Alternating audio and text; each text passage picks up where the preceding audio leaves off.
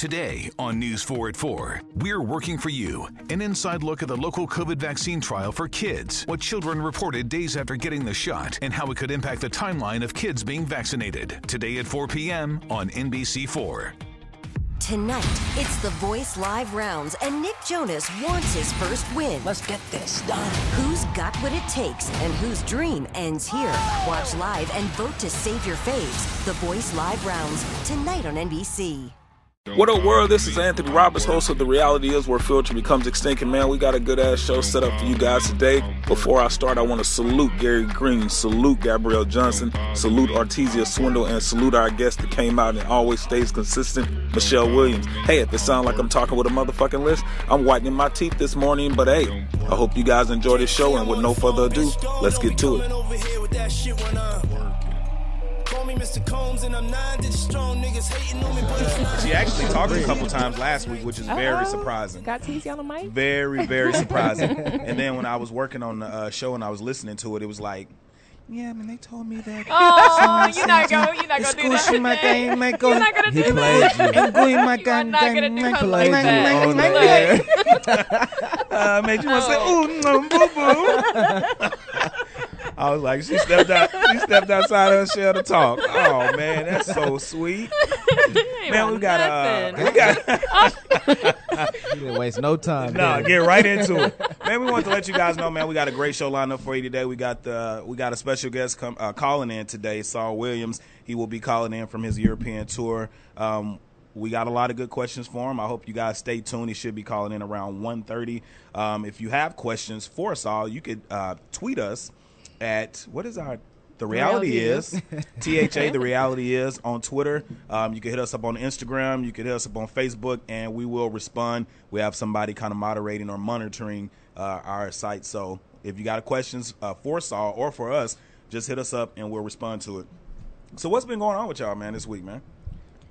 It's been pretty slow. Yeah. pretty slow Yeah. and I, I text you this morning and said don't bring the alcohol and i'm regretting that shit Yep. I know, man. Yep. i was trying to be good because we had a, gu- a guest but i was like That's why. Really, that's why I wasn't yeah, going to bring trying, it. 'cause but I was then like, I was like, "Fuck that!" I mean, I might as well just talk to So him. I just brought my own. Yeah, I'm just gonna. Yeah, you gotta have it. You might as well just talk. I'm sure he's been drunk before.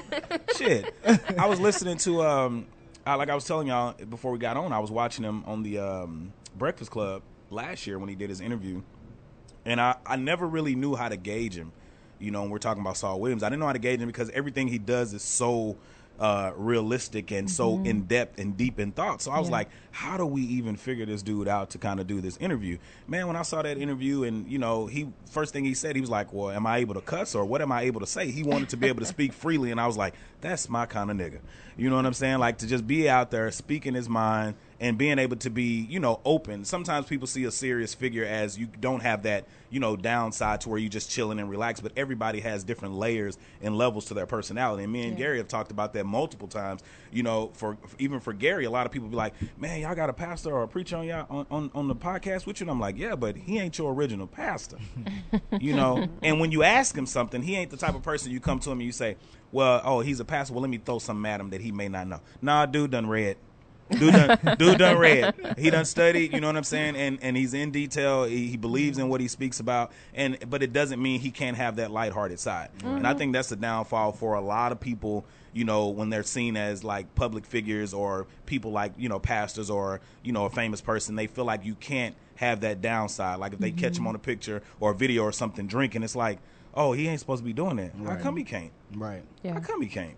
No, that's true, man. And and you know, just in my case, anything I say on the air, I say from the pulpit. That's Yeah. my motto, and it, it'll raise some eyebrows, and Yeah. I'm and I'm glad for that because it'll start some conversations. But I appreciate you telling me, uh, you know, but just before this Yeah. and telling us about how how down to earth he seemed, and I'm sure he is, and I'm looking forward to dialoguing with him, man, because somebody as as you know, he's an activist, an artist, and just hearing the human side of everybody, I always appreciate. Just Yeah. people, Yeah. you know, some people now are just so uptight and got something up their butt all the time, and Ugh. can't stand that. Because usually people that present like that in public, doing some stuff in private that they would feel ashamed to talk about, and I'm just like, man, let's just. Let's just bring everybody out the Yeah. closet. and Let's be Yeah. honest and talk about stuff. And so, But he said that too, because uh, also on there, I, and, and uh, Charlemagne actually took one of the, the questions I wanted to ask him. I was going to ask him about you know, um, when he played on Girlfriends as as Lynn's boyfriend, Mm-hmm. he was practicing celibacy, and Mm-hmm. you know, Charlemagne was like, well. You're such a deep figure, and you were practicing cel- celibacy, playing that role. Were you really practice celibacy in life? He was like, "Fuck no." Yeah, right. He was like, no, no, no. Yeah. I'm like, yes. Celibacy? Throw that shit out the window. Who created that? It's You know- good if that's what you want to do. Yeah, I mean, I just don't believe in locks on pussies these days. Oh, Well, then that's not the girl for you. No, it's not. So, but you know, it's not. But hey, bad. there's somebody out there for. Right. But I was actually listening to something this week. I think it was Pussy girl Tahiry. Somewhere. locks on Right. pussy. Hey, Oh, um, but I, Tahiry on um, she was on yeah, yeah, yeah. um, She's Joe Budden's ex girlfriend. Yeah, and and she was talking about you know she's like one of my girlfriends told me one day um, if a guy wants to wait like six months or a year before having sex, he got a little dick. He want to get you to fall in love with him first, to where when he pull out that little uh, door stopper, you know what I'm saying? That yeah, when he pulls that out, you already in love. You know what I'm saying? So you bypass his shortcomings. Pun And I was like, yeah, you know what I'm saying? So I'm like, shit, y'all gotta wait. I mean, if a guy's telling you he want to wait, you know, I don't know a lot of women that can wait a year. They really want to wait a year. They may want to give it a little time to get Well, to know just him. depends. I mean, Yeah. I would I would argue with that. I, I, I say I've gone probably like I've probably the longest is maybe like four months. You intended to? Yeah, because the guy that I was seeing, he didn't live here. Mm-hmm. That's easy then. No, it ain't. Why? Well, you could travel to go I mean, It's I, just did, a I flight dated away. a guy who was a virgin, who it to this day is still a virgin, and so we didn't. Has he masturbated? Yeah, I mean, I'm sure. Okay. Probably I'm, I'm, I'm just saying. sure, I but was going to say that is some yeah, buildup. Years of buildup, Yeah, yeah. Yes, I'm his sure. stomach I'm ought to be quite hurting. I've had blue balls He peeing- before, and that he peeing- shit is painful. out sperm, It feel like somebody pretty much takes both your balls and twist them in a Oh. little knot. Mm-hmm. In your stomach? Yes, it Oh. hurts. Blue ball is real, people. Oh. It is real. I like those glasses you got on. I keep Oh, looking at thank them. I want them, but I know they wouldn't look right on Uh, me. no, they wouldn't. Yeah, and I actually went out and tried to try a little different style, and I bought some hats this week, and um, Okay. the Suffolk Suffolk hats or whatever, Mm-hmm. the hats like Future wearing. So I, you know, I ain't good with this shit. It's online. I really just go in the store and buy, normally buy them. So I bought some hats online, and I got them in the mail, and I was like, oh man, these these are nice. And I tried them on, and I was like, wow, I look like a bitch. Oh, It was the female Suffolk. oh, no I'm like, wow, I look like fucking Zorro. I was like, yeah. So I called Artesia. I told my mom, I was like, hey, I, you know, y'all can pick a color. yeah. Early Christmas gift. gift. 'em. You know what I'm saying? there ain't no need sending them back. But I was like, I really wanted to wear these hats. That is hilarious. Yeah, but it was like the the top was too curved and my face was wide, and I was Oh. like, yeah, Mm. yeah. That's how I feel about my glasses. I feel like my face is too round, so I feel like I need something with some angles Yeah, or like you kinda know, angle square or you know something I can't wear round because I feel like my head already round. and then I think this hair color is making me feel like it's even more round than it is. We talked about this shit last I week. You should have got the blonde. The blonde would have looked really No. good. It would have looked good with No. the with the glasses though. You don't think so? I think the blonde would look good if I had it cut like a fresh cut. Yeah, well, you ought to go back and try, but you shouldn't bleach your hair that much and that I'm many times. it. Times. Yeah, they said not you look like a what did they say? Uh, a uh, bulldagger, she said look like she said a lesbian. a carpet Yeah. muncher, She said a lesbian. a muff diver. Bulldagger, Bulldagger is one of the most hilarious. I don't know why. When I that think of just- bulldagger, I think of white, uh, white female truck driver with cut off flannel shirt. I like think of sleeves and, cut and I off. on the think arms. Yeah, I think of an old And black woman when I hear because I feel like that's something your your old grandma would. That's what they say. would call her. Yeah, Mhm. right. That's what I think. Yeah. Of. I don't think of the actual lesbian. I think of that's something like you know you shucking peas with with mud here, and she like look at that bulldog walking in. smoking a cigarette on the porch with a moo on. Look at this bitch. Come over here trying to sell me something. So I wanted to talk about like I don't know if any of you ever ever really like written poetry or, Yeah. or kind of got into it. Um, for me, the reason, like I said again, this interview is special to me is because I kind of got into poetry probably about it's probably about six or seven years ago, and for me, I started out writing like the real rhymey poems, like "Cat in a Hat." He had a bat, blah blah blah. You know, like Right. my shit was corny. I go back and read it sometime, and I'm like, God damn, I was 25 writing like I was like eight. and I was like, you know, because that's how I thought poetry was supposed to be, like writing, you know, rhymey type poems. And for me, like after like uh, reading poets like Jessica Care Moore and um, I've, uh, some of Erykah Badu's poems that she's put in songs, Jill Scott, and then uh, even Saul Williams. Like I realized that you can tell a story with the poetry, and for me, it was a way to like kind of release a lot of things. Uh, I know when I first started writing, a lot of the stuff that I was writing um, was from heartbreak, um, from like growing up without a father, uh, from trying to understand my mother being a single parent uh, I ran away from home when I was like 11 years old, and I was gone for two years. But everybody be like, "Oh, you lived on the street?" No, I just I went to my grandmother's house, but I still ran away. like I literally, did. I'm telling you, I ran away. You still got to believe you that you ran away, but you weren't like just No, no, no, no. I over wasn't on the street. You wasn't no runaway. I wasn't built You for that shit. runaway. Wasn't I was not built you. for that. I'd have been sucking dick by 13 if I would have stayed on the street. First is coke, then it's sucking dick. Everybody knows that shit. So coke is the gateway to drugs. To sucking dick. Sucking I heard dick. Yes. that somewhere. Yeah, Yeah, you Yeah, did it. yeah. God, I'm telling you, I heard that. it is. somewhere. It's the gateway to Gateway. sucking dick. that's why they say white Do boys not, so gay. you know what I'm saying? Don't fuck with that shit. But I Mm. ran away, you know, and I never forget when I got ready to pack my shit. My mom was like, "Where you think you going?" I was like, "I ain't, I can't deal with this no more. Mm. I'm getting out of here." I got my backpack. She was like, "Uh, you didn't buy them clothes, you didn't buy them shoes." Like I literally walked to my grandmother's house with no shoes on, some Wow. shorts, and a tank top. She took me in though. Yeah. Well, of grandma, course she did. My grandma, but my grandma is mean, man. I could deal with it for about two years, and then I went back home. Two years is a long time. That's a is- long time. Yeah, it is a long time. But I was gone, you know, and my mom let me back in. So, like I said, I went through a lot of shit in my head at that age, and poetry was just a way to just be like, damn, I could write about this and I could say these things, and it helped me out. But the thing that poetry did also. It attracts people like people in your past read your poetry and they think every poem is about, About them, right. And you're like, no, motherfucker, I've been, I know more than just you Yeah. Mm-hmm. no, this is not about you. But it also, you know, some people write poetry or do poetry like guys, they do it for girls, you know, because girls like poetry. But I think for me, it's just a release to be honest, to create things, to create stories. Like, you know, people write books. Artesia is good at writing. Mm-hmm. I can't write because I started, after like the first paragraph, I started writing like I talk. So for me, poetry is the best thing for me. So, you know, Yeah, when I was about 20, um, I started dating a guy who was really, really into poetry, and he kind of pulled me in, and that's actually how I got introduced to Saul Williams. Was laying up watching Def Poetry Jam, and um, and so I started writing for a, a period of time, and I stopped, and then I started seeing this guy who was a painter, and I made a joke about like, uh, I don't know if you read the the blog Very Smart Brothers. Uh, hilarious! Oh my god, hilarious! But they had this uh, kind of satire blog where they were talking about how everyone had that fake deep period, like in the late '90s, like early 2000s. Like well, you weren't really deep, but you were Yeah. like fake Yeah, deep. yeah.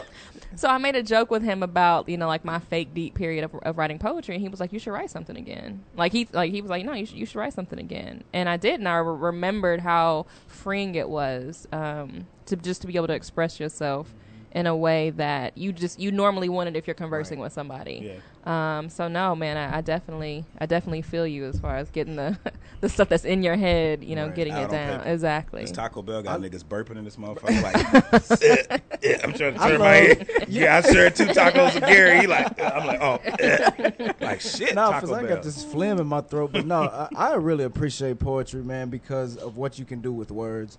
I love words. I'm a wordsmith, and I like when people can use words uh, succinctly and, and, and intentionally Yeah. to where you can tell a story. Like you said, you can tell a story using. You know, there's this website, sixwords.net or something like that, and people tell a story using only six, Six words. I've done- I've really worked that. interesting. It is very uh, interesting. because you have to think about the words you use. You got to think about what they say versus being able to write an essay. Yeah. You know what I mean? So I appreciate poetry, Ooh, and that'd be hard. I have not. It's not really. I haven't written as as much poetry as I sh- Oh. I should just to explore that creative side. Yeah. But I did write. I have written some. Yeah. And uh, there's one I'm proud of, and I have to maybe let y'all read it. One. It's called Foreplay. And I, Uh-oh. and I feel, I Yeah. feel like it goes kind of Yeah. hard. And I think I think one of the se- I think the thing with sexual poems, like it really, like you said, it kind of allows you Yeah. to kind of dive into yourself, and it's a way to be nasty, with but in a intel- intellect exactly. intellectual way. Exactly. You know what I'm saying? So it's like you can do it, but it's talk. It's like using other words to describe body parts. Right. You know what I'm or saying? Or just using words. Period. Ex- Yeah, Exactly. Yeah. Like if you, when you're just describing every every every move, every Mm-hmm. you know. it's everything. it's really erotic like it and it's something i think it that that creativity just exploring that and tapping into it i think translates in other ways Yeah. in your life that really can make a person just you know grow and blossom and whatever you poetry is so personal. Like I know anytime I've ever read, like I got a poem and I was supposed to read it when we started because I wrote it this morning and I still may read it. But it's like it's so personal that every time I read them, like I think the first time I did like um, a spoken word, I, uh, me and Artesia went out to I forgot the name. I think it was Havana's out in uh, Fort Worth, and man, when I say I, was- I, I when she videotaped it and I it I looked confident. Man, I was shaking on the inside. My palms are sweaty, like because you want people to appreciate it. And like, I didn't even know people actually liked the poem until I she showed me the video and I, you know, I saw people snapping and I heard the snaps. But when I was up there, like all I saw was the light. You Yeah. couldn't see the crowd, and it was like just trying to zone out and just say what you got to say without messing up. Mm-hmm. and it's so personal like when you're writing poetry it's such a personal art form that you do like you you you are kind of fearful if one if people are going to understand what you're saying or what you're trying to express and then two if people are going to accept it Yeah. you know you're you're literally pouring out your heart Right. I'm gonna read this one. I wrote it this morning. It was called Recondition. I'm not gonna read it like and the five five. five, five, you totally should Yeah. Right, you totally right, should Right, right. you totally should On all the theatrics. No, yes man. you need the, the voice inflection and i said that We'll snap. we'll snap next to the microphone. this one was kind of like more so just reading like it was kind of simplified so i didn't even write it in, in such a way. And normally when i do when i read poetry i just read it and however i feel Uh, you know it may even pick up. So this one was called recondition. This shit always happens. It was supposed to happen. Predestined for our destiny. Why are white people so obsessed with me? Selling our souls for instant gratification and slave dollars. Can you hear those slaves holler from the grave there's no rule book for survival, but we represent the real while your youth teaches themselves to cock guns and kill. Chiraq was written while black. Keep your head up, nigga. Masters on your back. Keep your head up, nigga. Culture is the only thing they lack. Conditioned to be America's number one supplier. Even though you can't afford to buy a goddamn thing, you sell the richest thing you own. And I'm learning to transcend those shackles once placed around my hands, feet, and mind, connected to timeless moments spent watching reality TV through my TV out the window because that shit does not feed me. Continued solidarity accompanied by Simon, Davis, Coltrane, and Fitzgerald. You can't find heroism in heroin. Uncondition your thoughts and recondition your mission. Build homes in your mind, find peace in your thoughts, claim everything you own. No real nigga can be bought. Salute in this motherfucker! Bravo! That was that was That dope. was Yeah, dope. man. That was That real was. dope, That man. was good. I had to That was edit it a little bit this morning because I was like, man, how do I write? And every time I write, like the way I do things when I put stuff together is like I literally have a whole bunch of, por- of poetry books. So I was like I literally had like a Saul Williams book, his new book USA. I had um, um, Ashbery and I had uh, Frank O'Hara. So normally what I'll do is I'll like kind of put an asterisk by a page and and go multiple pages and it's like e- each page I'll go and I'll read like a sentence and I'm like how can I relate this to myself? And then I'll write. And then I may get three sentences out of that one sentence. Then the next paragraph I may look at Ashbery and then I'll be like okay how does this relate to me? And then I'll write something and then maybe three sentences come from that and the same and so on and so forth. So we're gonna take a quick break man. Now, what y'all finna hear is an update on what we've been on as of late. See, I was reading a late notice on a date that I wrote this, you hear? Time flies in the leer, and you wonder where the day went. One day I'm gonna See, blow I'm and a I'm gonna surprise my your ass but I'm not- back in the day I used to sing all the time to girls on the phone And they You probably, never do that They shit? probably put the phone down. That's They- when you they had- probably- They, put the phone down. and They picked it back up and said, Yeah. "Oh my god." Oh, you know, no, Oh my no, God. you know what we used to do? We used to call our homegirls on uh, three way and put them on mute. That's what they did. They, they had the homegirl on mute. yeah man I used to- Listen, Hold hold on, on, hold hold on, on, hold hold on. We used to, we used to Ray, do can that you crap sing too. that? Hey, dog, I'm gonna call you on three way. Don't say nothing. yeah man I used to sing that You Black hear how her bro voice sound on the phone. Yeah. I used to sing that Blackstreet, and that's when you had that chord where the chord be, you be in the kitchen, Yeah. and you got to go and you pretty much been to wrap yourself up like a mummy by the time you get off that bitch. But I used to just sit there in the kitchen Oh, and just man. be rapping it. I remember one time somebody called the I was with my daddy and somebody called the house and was like, "Yo, put Michelle on the phone." Oh shit! My daddy must have oh. cussed that boy. I was so embarrassed. How old were you? I was like twelve. He said, like- "Yo, put Michelle Yeah, on the phone. Yeah, he's. He, I was. It was. I was clearly. I was in middle school. Was this nigga? Was he out of high school? No, we were the 'Cause I same mean, to be age. talking like that, we yo, were the put same Michelle on the age. phone. This He, he brother, probably he probably had an older yeah. brother. This brother like seventy five pounds. That You know, talking up he about. probably early. yeah he probably had Right, a uh, what older brother. On the phone. He never called my house again. Of course he did. Yo, put Michelle on the phone. Somebody called me, I'd be like, "Who the fuck is this?" Exactly. Nigga, I was, you know, parents back when, and, and they, I haven't heard parents say it so much now, Mm-hmm. but back when they used to have the rotary phones, they used to be like, mm-hmm. "Man, I will pull you through this phone, or I'll slap you through this phone."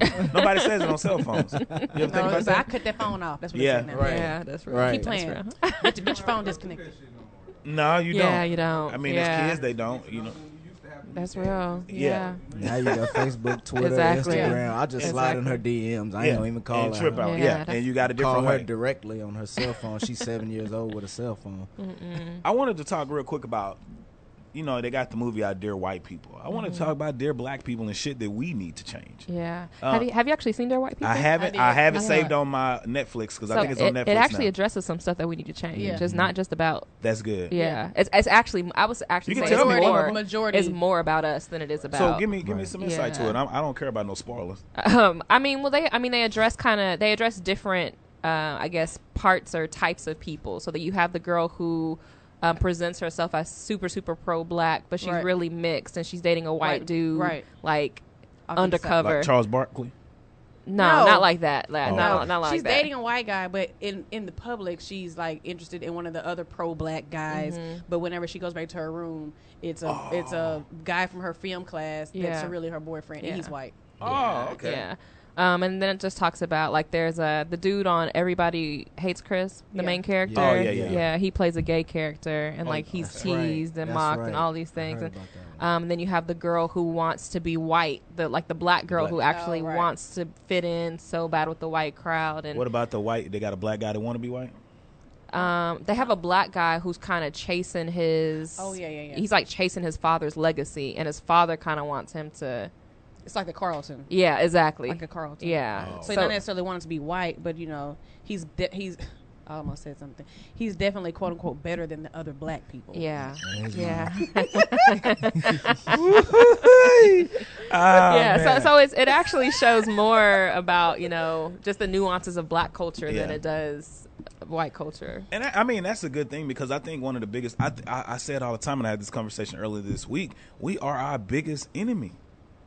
See, man, I that's the part that I can't get with, and Yeah. and the reason is is because like you hear like one example is black on black crime. This Yeah. whole narrative of black on black Yeah. crime. Mm-hmm. When black people don't, I mean, yes, we.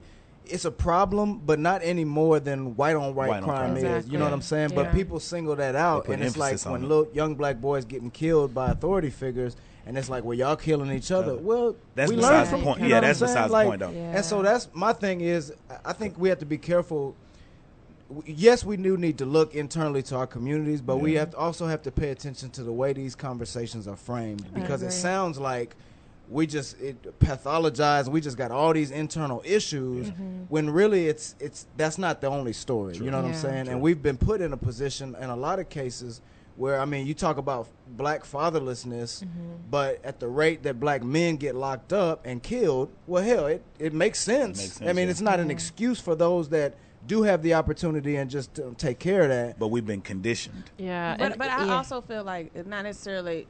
I feel like sometimes it's an excuse though.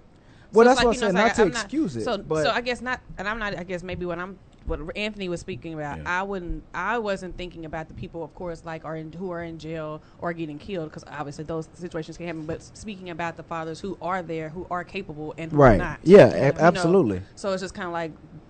Just based off of off of that, it's just kind of like okay, we need to take more accountability, Right. not just like yeah, but you know some people are in jail or some people are dying. Well, Right. yeah, those are, but what Right. about you who are here and able? Right. No, I agree wholeheartedly with that. But I'm I'm talking like the these grand narratives that come out and they produce these statistics. You know, this data that says, oh, this percentage of black men are not, you know, Right. involved. Yeah. Without talking about where those statistics come from. Right. Some of them, yeah, are the are the men that decide that they don't want to be fathers and they need to be held accountable. Yeah. Other half of them might be dead or in prison. Or you some- know, yeah. but It's they, not- all they do is flash the numbers and say, you know, th- Yeah. there's and a there's no fine print at the bottom to actually read, like Right, you're saying, and, right. and, and, and talk in reference to it.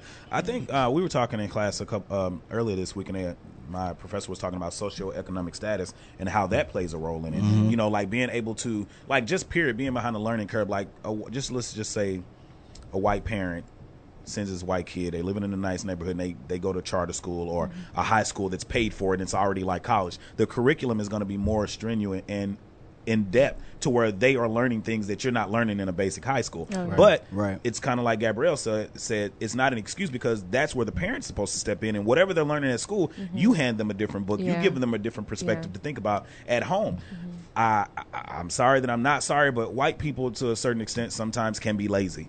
And mm-hmm. that's why they have like nannies taking care of their kids and Yeah. raising their kids. That's why they send them to schools where they're getting paid because they're doing so much at that school to where when they get home, they mm-hmm. don't have to do it. That's the thing. They don't have to. They're not Yeah. put in a position where they have, Have to to be do that it. proactive. Yeah. And I feel like black parents should be, but also have to Have be, to be, yeah. proactive, just mm-hmm. so that their child is is in a good Yeah. place. So I sit on this board. Um, most of you know I do a lot of civic engagement work Yeah. and I do a lot of work in education. And so one of the boards that I sit on is um, the Simmons School of Education at SMU. And it's a young professionals board. There's like 13 of us on this board. And we're talking about what project we're going to do for this coming up semester. And one of the ladies says, you know, we really need to address the apathy that is in impoverished, you know, uh, circles in education. And I told her, I was like, you're going to be pissed off with me saying this, but I don't believe this conservative narrative that there's apathy in the black and brown community. Yes. Right. Uh, The difference is, is that you, who she just got married, they just bought a house in Highland Park, you will probably hire a nanny. And this is a white lady. yes it's a white lady. I'm like, you will probably hire a nanny to take care of your daughter when she's born. Uh, me, as a single mother, I don't have that luxury to hire a nanny to take care of my child so that I can work. So when you want to, you get to go to the Valentine's Day parties and you get to go to this and you get to go to that because you have the time freed up. I don't have the time, time, freed up. yeah. So you're looking at two completely different worlds Right. and you're putting whatever assumptions that you have about that world onto this child. The Mm-hmm. the reason why our education system is the way that it is, people don't realize is that our education system was built in the 50s and 60s to do exactly what it's doing now. Exa- yes. It was not built to educate black and brown children. Not at It was not built to educate poor children. Right. It was built to educate middle class white children. That's Right. why there was a public school system. Yeah. Right. So whenever desegregation happened, you have you now have classrooms of, with teachers who have no intent of teaching black children, who have been ta- teaching these white children all their lives that they're inferior, that they're less than, that they can't learn, that they can't read, and then you perpetuate this system that has not changed in the last 60 years and you wonder why it's broken. It's not broken. It's working very efficiently. Yeah. Right. It's wor- it's running exactly way the way, it to be How set that it was set up to Exact- be exactly. raised. And it even goes back when we were talking about the you know Bill of Rights and all the amendments and everything. Like no, this country, like you even said, this country was never built or intended for us to thrive. Mm-hmm. It wasn't. We didn't come over here thriving. Exactly. And the intent was for it was, it was to never thrive. Yeah. That's why I tell people like especially like here in Texas, you know, we know like the whole point like w- 1863 or 19 uh, not 1963 but I like 1863 when they were ending slavery and everything. Mm-hmm. Texas was one of the last states to free slaves, Yeah. which is why we have that Juneteenth because you know story was like they kept sending a messenger and the messenger was either paid off not to bring that you know that proclamation in or they were killed or whatever the case and it happened what three years later or something, like that. Man, we they don't intend for it. Yeah. happen. Well, so, and I was listening to something. I think it's is it Cornell on Fox. I don't know if y'all have ever heard Yeah, of yeah, the, the Fox Face Off. yeah, yeah. And they got this this guy Cornell Oh, who yeah. he, he speaks from the perspective of the black uh, community, and then they got some far right white lady or yeah. man that's you know. Yeah. Uh, and he was just talking about, you know, he, he has a problem with the Fourth of July because that's a national holiday and it's for everybody, you know. But he was talking about when the Fourth of July, when that happened, that slavery was still It's in, still in you know. place, yeah. So there was never the intent of this being a national holiday truly for everybody. It was, Mm-hmm. I mean, and these are the pieces of history that we have to pay attention to. And like Michelle was talking about, you know, the way the education system is set up. And so I do think that there are things that we can do as a black community Mm-hmm. to help ourselves. Yeah. Um, but just the framing of it, I think, is important because if we take the stance, basically use the narrative and the language that dominant culture uses to talk about us, like Yeah. black people stop being lazy. Well, let's frame that a different way because while we're trying to get better, we're also reifying the, the assumption that black people are lazy. Yeah. And, know and you have a lot of other black people who are even buying into this. I You know, Oh, a whole I lot. don't To feel like, I mean, not. To, I guess No, I don't you're know to be the devil's advocate or not, but I mean, I understand everything that y'all saying, and I agree. But at, at the same time, just to bring it back to what Anthony's saying, there are a lot of black people who are not, who are lazy, Yeah. and who don't do anything, and who who who are exactly what, and, and we, I know a lot of them myself. Yeah. Yeah. So it's not necessarily that you know that they can't or they do have these these these um they're con- conditioned Yeah. or these bounds on them. It's just kind of like they are They're lazy. choosing not to. They are choosing Yeah. not to. 'Cause you They do are have not those. raising Yeah. their kids. I had a- just like you know just what I like mean? just like Yeah. in within white culture you have a whole Right, lot of lazy people and so that that's what i'm talking like as a as a community as a collective the narrative it, matters so much because the language we use to talk about this group of people it it creates those realities and perpetuates them rather than challenging them. Yes we do have black people that are lazy but we there's white people that are lazy too, Right, and, but I'm and saying so just just being accountable for my community. So Right. you're right. You're right. There are white people. There's every, in every race. There's somebody that's lazy. But I'm black, so being responsible for my community, I'm going to call you out on what you're doing, and you're being lazy. You know what I'm saying? And I think So- what yeah, what we don't want to get into is uh, like the analysis paralysis because what you're saying, which both you are saying is absolutely right, and I get what, what you're saying, Gary, but. Like Gabrielle's saying, like we gotta. When are we gonna call people to the carpet? Right. Like, Right. yes, And we I'm- need to. yeah. Yes, we need to reshift the narrative so that we're not perpetuating Exactly. lies that are being told. But, But sometimes you gotta call gotta- we people gotta for what call it is, a people for what spade it a spade. Yeah. and and it and it certainly is not an either or thing. Both needs to happen. Yeah. I'm talking Yeah. more, you know, public dialogue. Just as a as a community, we just have to be careful. We have to be challenging those grand narratives that that because I believe that those things are constructive. When a child grows up hearing every day, black people are are lazy, Yeah. then that becomes a reality that I don't think should be. Yeah. You know what I'm saying? Like Yeah, I a part of that narrative. At- While at the same time, I'm gonna go home and talk to my kids and say, work hard, do this, be proactive because of these realities. Absolutely. yeah. I think. I mean, I- and we. I know we're talking about like more of the lower class, but I think to to say dear black people too, like with the elitist uh, blacks that get to a certain level and Yeah. they do think. Uh, to me, I like to say they embrace or adopt the way white people do things, and what I mean by that is. Angelina, let's just say Angelina Jolie or, or, or white kids or white people adopting kids. Mm-hmm. They'll adopt like an African child instead of getting a child over here in America. And people look like, oh, they did this. Why did they do that? And this is just me talking hypothetically, my thoughts. I think they do it because it's an investment. Mm-hmm. Because they look at it as they always look at Asian kids and African kids and foreign kids, period, as being smarter than we are.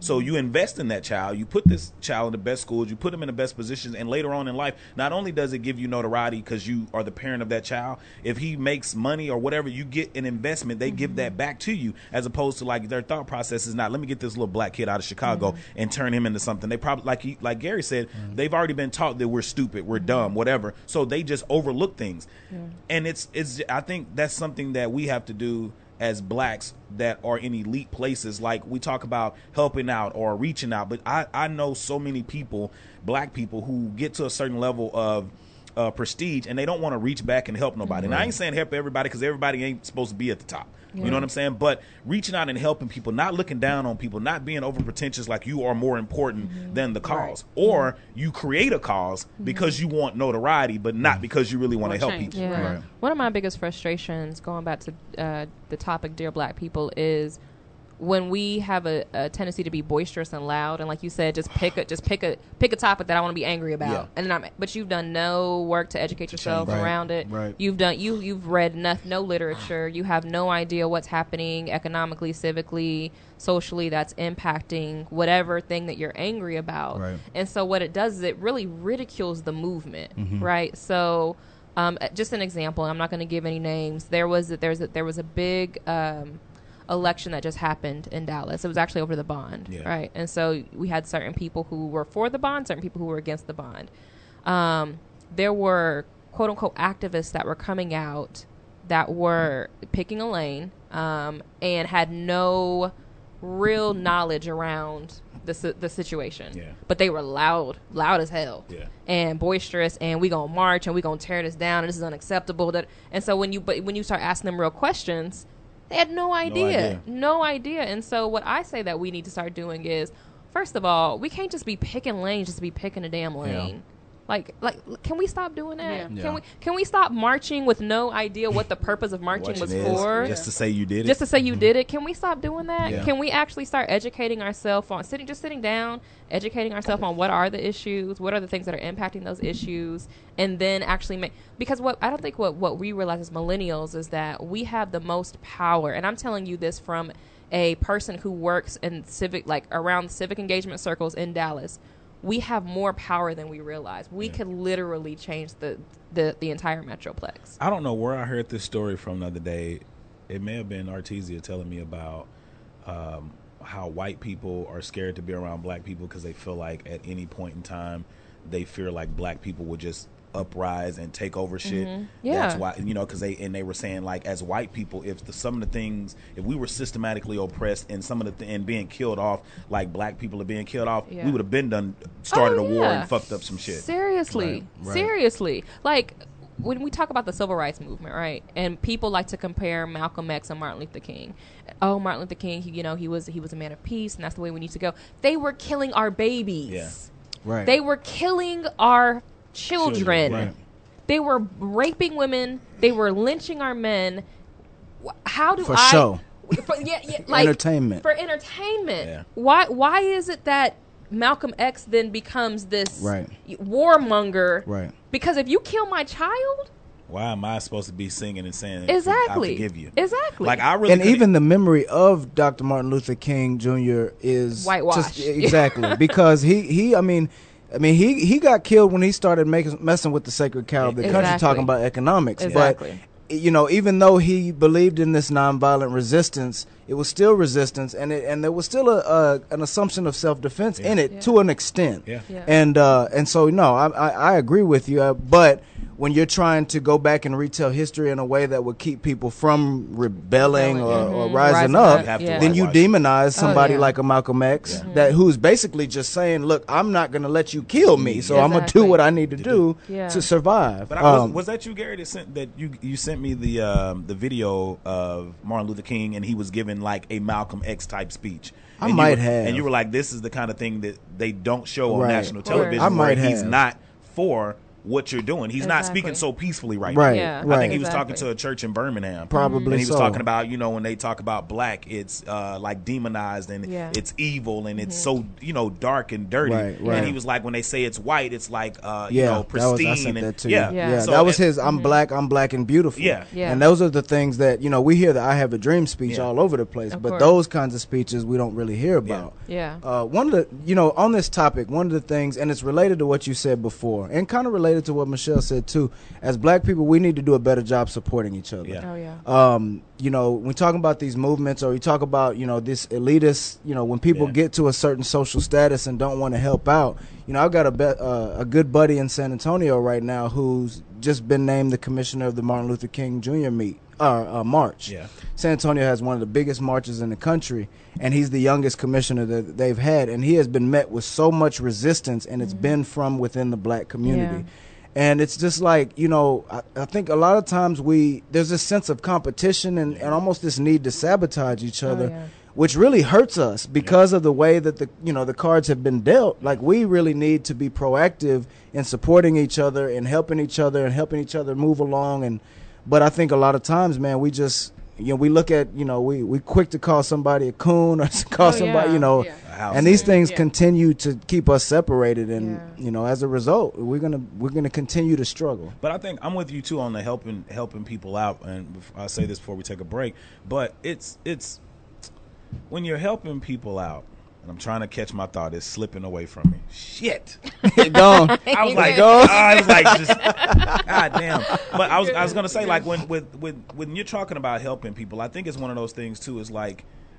Like I say, do it with the right mindset, and you mm-hmm. don't always have to help somebody like far away. Yeah. You don't Right. always have to try to help somebody or do something for Right. somebody like at such a high level. Mm-hmm.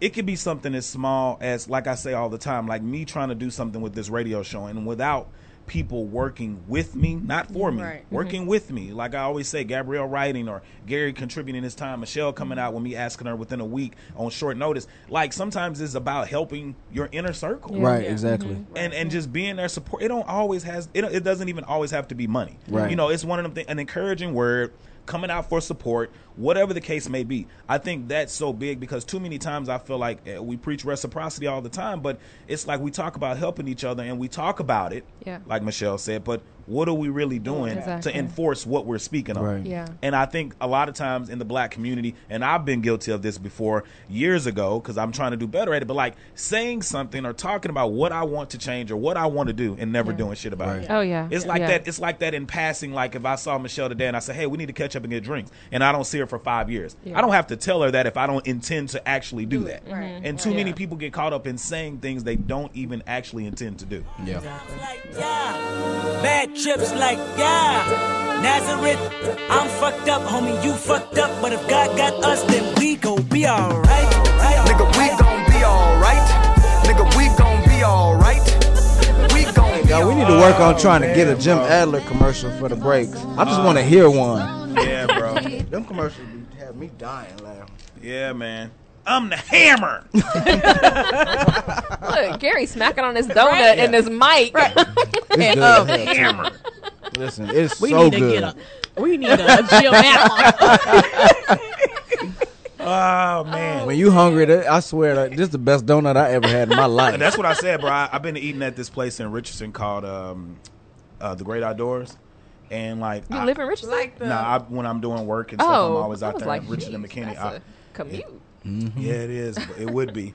But uh, it's, I, I always go out there and I'm like, I always get this sub sandwich, and when I go, I'm starving, and I'm like, God damn, either I'm fucking starving, or this is the It's the best best. goddamn Philly cheesesteak I've ever eaten in my I'm whole telling you. goddamn life. Bro, I promise. I felt like when we got here today, I was feeling like I was on Naked and Afraid. Have you ever watched that No. show? Yes. They go I out there for like got to survive Yes. 21 days. And, Yes. bruh, that's how I felt today. My so y'all is, saved my life with the feel Taco like Bell. I feel like I would just be smashing a lot more than they are on that show. Oh, I know I would. Oh, my thing oh, is- oh, yeah, okay. I thought you'd like smashing on food. No, I feel no, oh, so they butt naked. but Yes, you naked. living with- And the it- and afraid it's- part? and it's a man and a woman. because you out in the wilderness with no supplies except for like one thing you choose, Mm-hmm. and you got to survive for 21 days. Don't and titty it's milk always got nourishment? and it's You gotta have a You baby. gonna eat them? You gonna chop up? if she was previously like, I mean, maybe She had to have just had a baby. yeah. there's- Right. There hasn't been anybody on there that had just had just a had a baby. baby, like just have a baby to be still I nursing. get titty. I did something out there. I'd suck that nipple off trying to get some. no, no, but it's it's yeah, it's an interesting show. But I'm I'm with you, like, because I was watching one thing and it was like the behind the scenes, and I was like, surely one of these couplets done had sex, Done had sex, yeah. and they either never said nothing or it's I don't know. I'm just I mean, Maybe that's a rule. You can't have sex. They done broke that rule. still. When them I'm cameras out. out. Y'all done already. I'm out. Exactly. I'm out the game. because they going to the tent and sleeping in the camera what bed. and I'm and cuddling, trying to keep warm. Now listen, Exactly.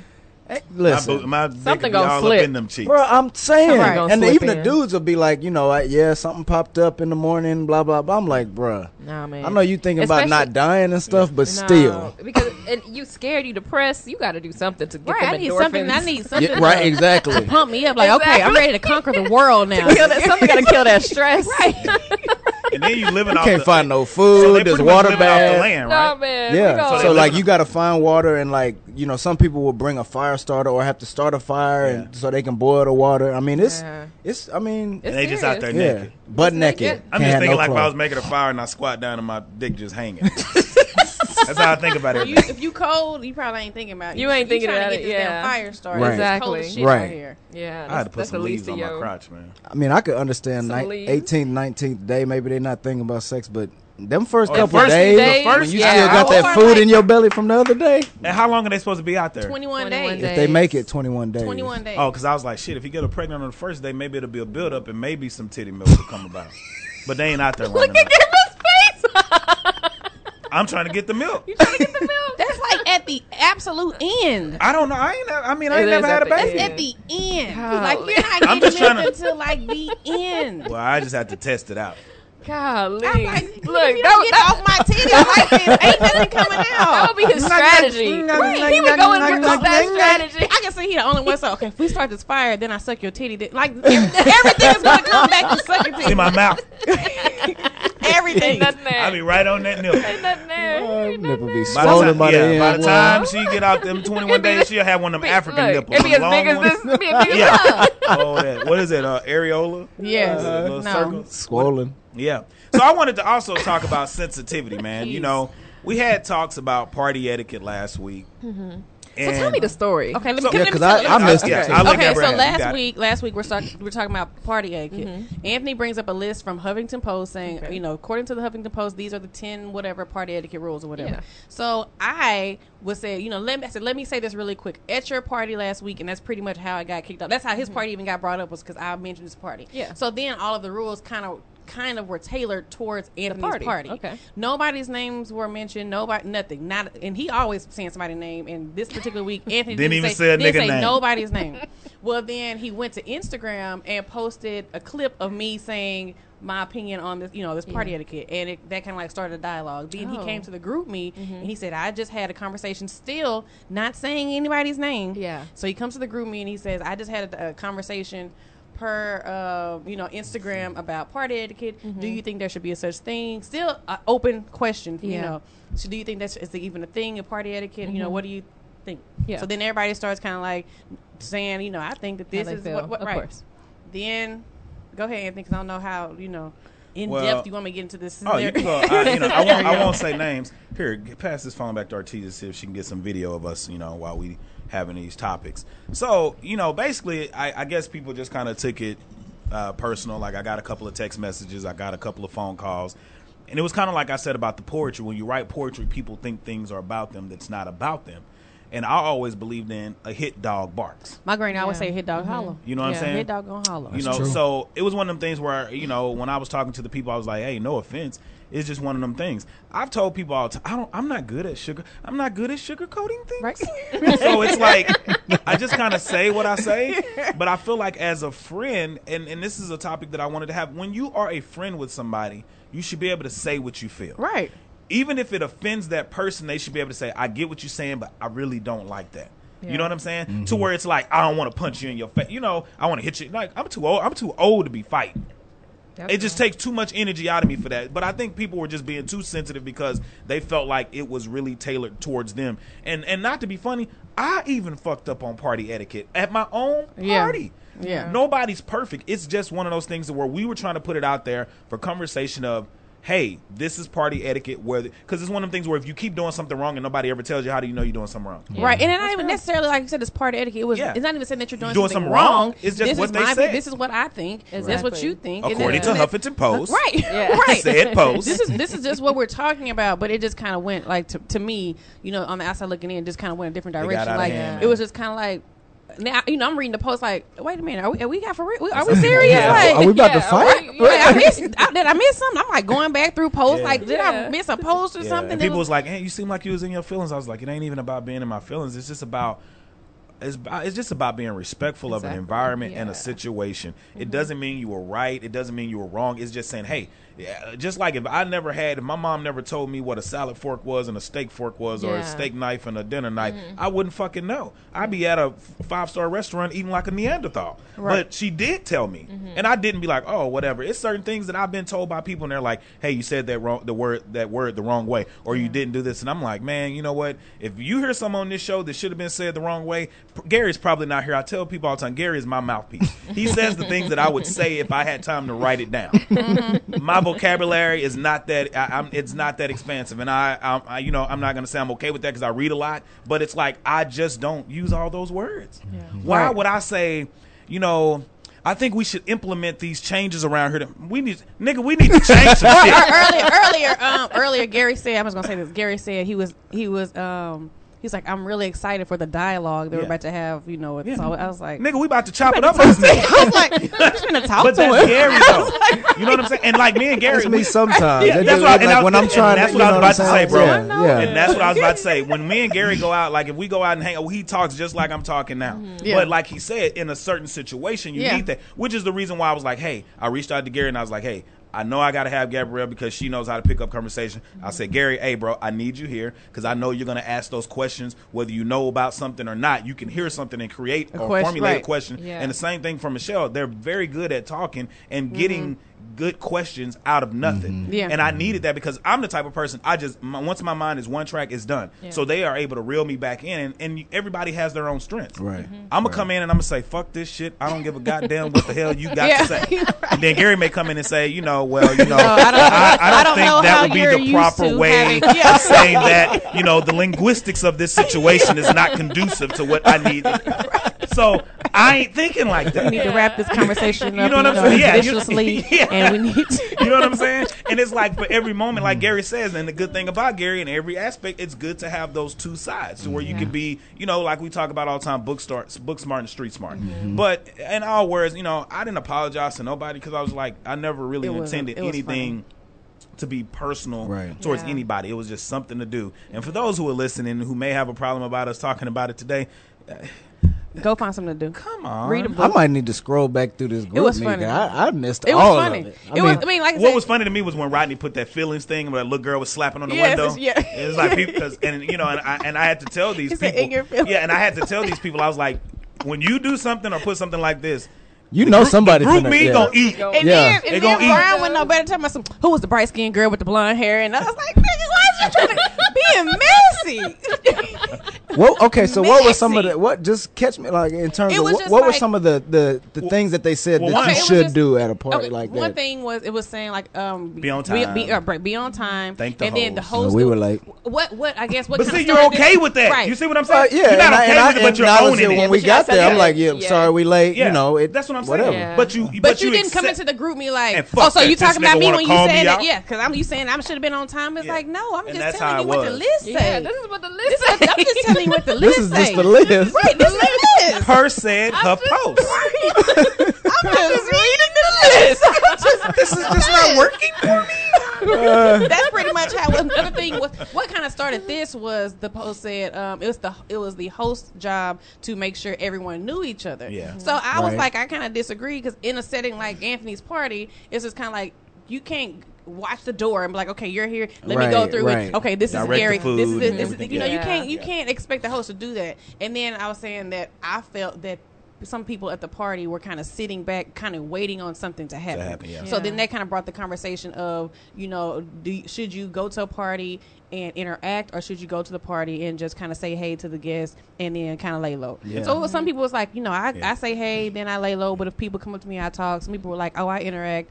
I mean, everybody, of course, everybody was different. Yeah. And it was just kind of like, you know, Yeah, and I think it depends on the type of party too. Right. I So think it's just so, like too. We at talked your about type of party, it was super chill, super laid Exactly. back. Right. It's not your job, my opinion. my opinion. Same It's thing. not your job to go around and say, "Oh, Michelle, this is Gary. Yeah. Gary, this is Gabrielle. Right. Gabrielle, this is Yeah. Michelle." Right. You know, Yeah. like that's that's it would It's be too it would have been much. too It's much. exhausting. Right, if it's a But bridal it wasn't- shower? exactly, That's exactly. different. If it's a That's bridal different. shower, Or a house That's or, party. or- Right. yeah, or a formal cocktail Yeah. party or something Right. where it's like people, Yeah. where it's going to It's be more networking. subdued Yeah. and people are, go- you know, what I'm, then I could see that. But no, Yeah, and my and and I mean, the, even the way you know when you invited people to the party, you framed it. It was very chill. Yeah. Like it Yeah, was it like was you know super they chill. got a pool table, Yeah. you Yeah. got TVs and all that. So you know when we got there, I came to talk to Yeah. you, Artesia, met Mm-hmm. some people that I didn't know, and then the last half of it, we was trying to watch, Watch the the TCU game, yeah. game and the you know in the just chilling. But that's you know, the whole kicking thing. back. And the thing I tell people, man, first of all, it wasn't. eas- It what the par- that party wasn't even meant for it to be like uh who uh some brouhaha.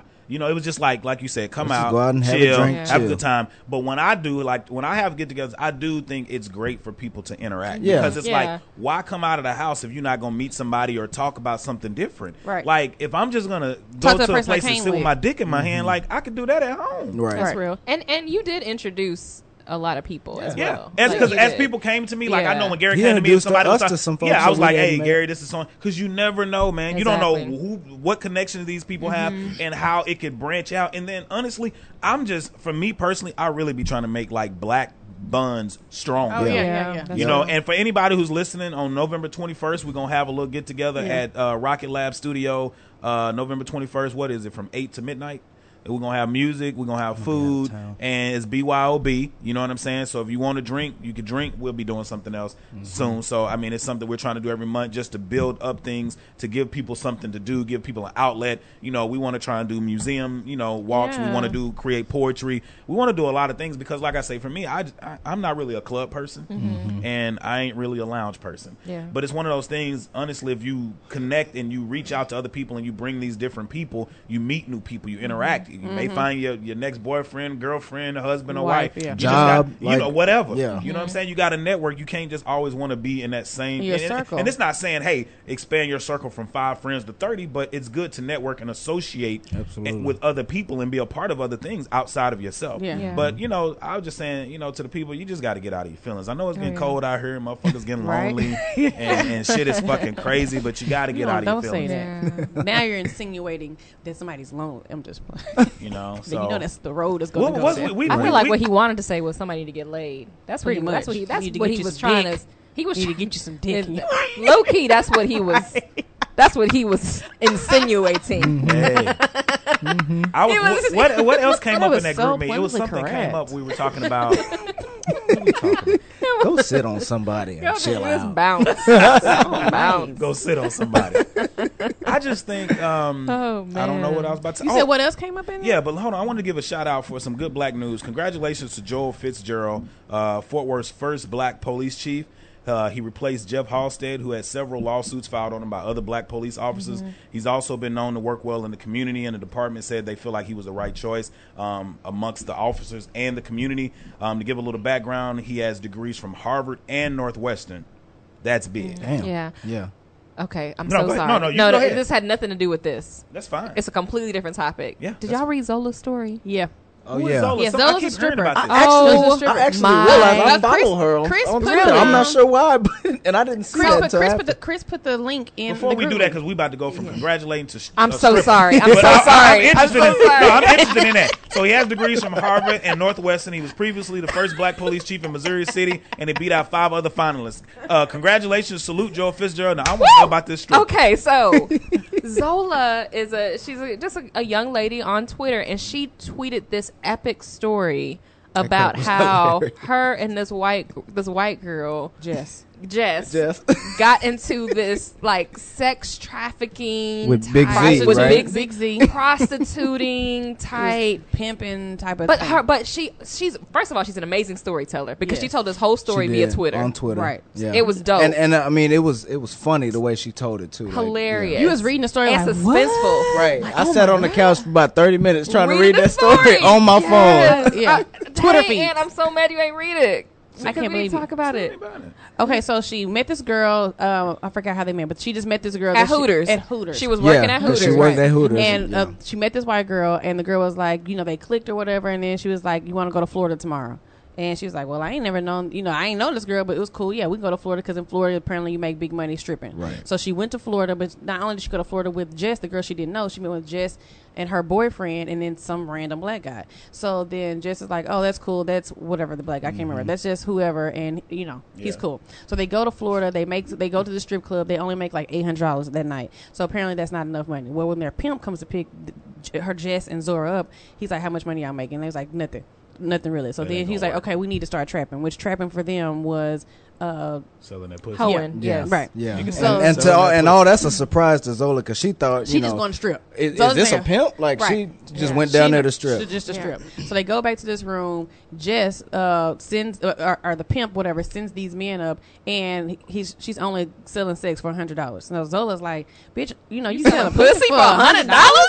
like, you know, I can. So That's a she's blowjob. right. So she, hook- so she gets creates.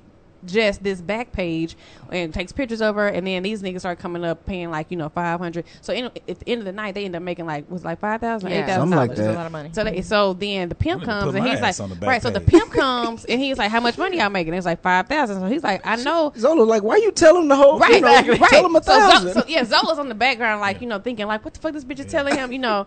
So he says, well, you owe me rent, and gives he takes all the money. So Jess, who'd been selling her pussy all night, then she didn't get she didn't get nothing. Then he gives Zola five hundred dollars for pretty much like a finder's fee because she the one who set the page up because he knew that the men that he was sending up weren't co- weren't, Right. weren't paying that much. So there's no niggas. way that she should have made that amount of money with the Yeah. men that he was sending up. Yeah. So In the meantime, Go ahead. Jess's boyfriend, Oh, Steve- Lord. Jess's boyfriend is is is blowing up her phone because he saw the Backpage. He posts on her Facebook. Jess is the white girl. Jess is the white girl who's selling her, who's- yeah. Um, Selling her he- pussy. Selling her pussy. Yes. He posted on her on her Facebook page, and you know the mama's going off, whatever. So she calls the boyfriend while the pimp is there, and the dude's going off, and you know uh, the pimp takes the phone. It's like we we on our way. Like you tripping, we on our way. They get back to the place where they dropped the boyfriend off, which was another hotel, and the boyfriend is sitting like in the uh, like parking lot with Yeah. some dude with dreads, right? Right. right. So then the pimp gets pissed off because he's like, okay, first of all, you posted this stuff on social media. Second of all, you sitting here with this dude who now he knows we got money Right. because you sitting here pouring out your heart saying that your girlfriend is hoeing, Yeah. and you don't know who this dude is. You Which don't is know a what's hoe going move. on. Which is which is a hoe move. a hoe yeah. move. you don't know who this dude is. You don't know what's going on, and so the the white dude is like, "I'm gonna kill myself," and starts banging his head on, on the wall. But the whole time, Zola's commentary is really what's funny because Yeah. she's like, "This nigga start banging his head." I'm just like, "What the fuck?" Yeah, it's like, I'm she's sitting back like, yeah, "Bitch." I'm sitting back laughing. Like her commentary is really is what's making this story funny. He banging his head on the wall because his 'Cause girl selling white. pussy. Yes. Yeah, he I found out later is he like bipolar or something. Something, yeah, yeah. yeah, That yeah. nigga's schizophrenic if he's oh. banging his head on the wall. Yeah. Yeah, one hundred percent. So, pussy's over with. so the pimp takes them to another hotel because this whole situation happened. This is and- happening all Wait, in one didn't night. so Yes, all Yes. in one wasn't night. it r- right then and there though? The pimp, Big Z, either doesn't he make the girl give him head in front of the No, boyfriend? no, no, no, no, no, No, that was later. That was That was later. later? That was Okay. later. I got yeah. It's, giving oh, it gets better. So he so he takes he takes them to another hotel. Same thing happens. They set up this Backpage and they start selling, you know, old girls selling pussy out the, out this this new hotel, right? I love to hear girls say pussy. That's why I keep saying say that shit. Pussy. that does something to me. Yeah, it does something, man. Once I went- my- I Nigga can't. ease I by this can't. table. We're- Just trying to tell a story. That's why it's getting hot in here. That's why y'all y'all over there steaming up. I don't want Gary looking at my meat. Oh gosh.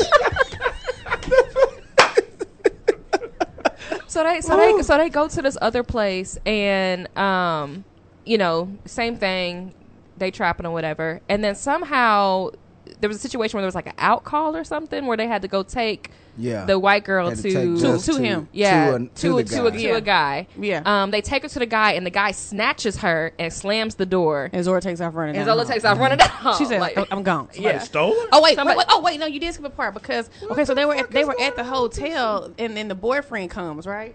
The, Yeah. boy, the, the boyfriend comes and that's when he was like he she want, he wanted to go he wanted to stop and he gonna jump off the balcony. Oh, Remember he didn't kill himself because the, his pants got caught. more. Your Pants ass talking stuck. so fucking fast. Oh. I'm just like, God, So get you some alcohol.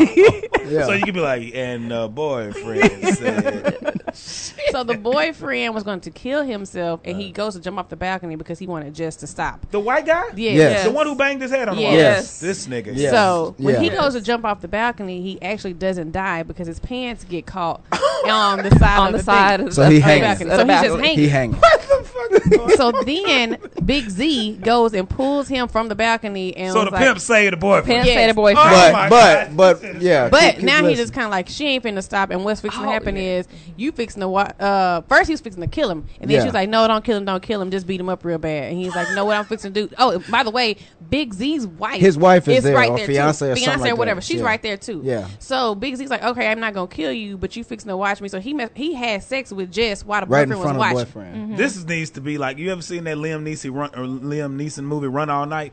No, This they need to make a movie out of this. Yeah. So Yeah. what's her name? Ava Duvernay.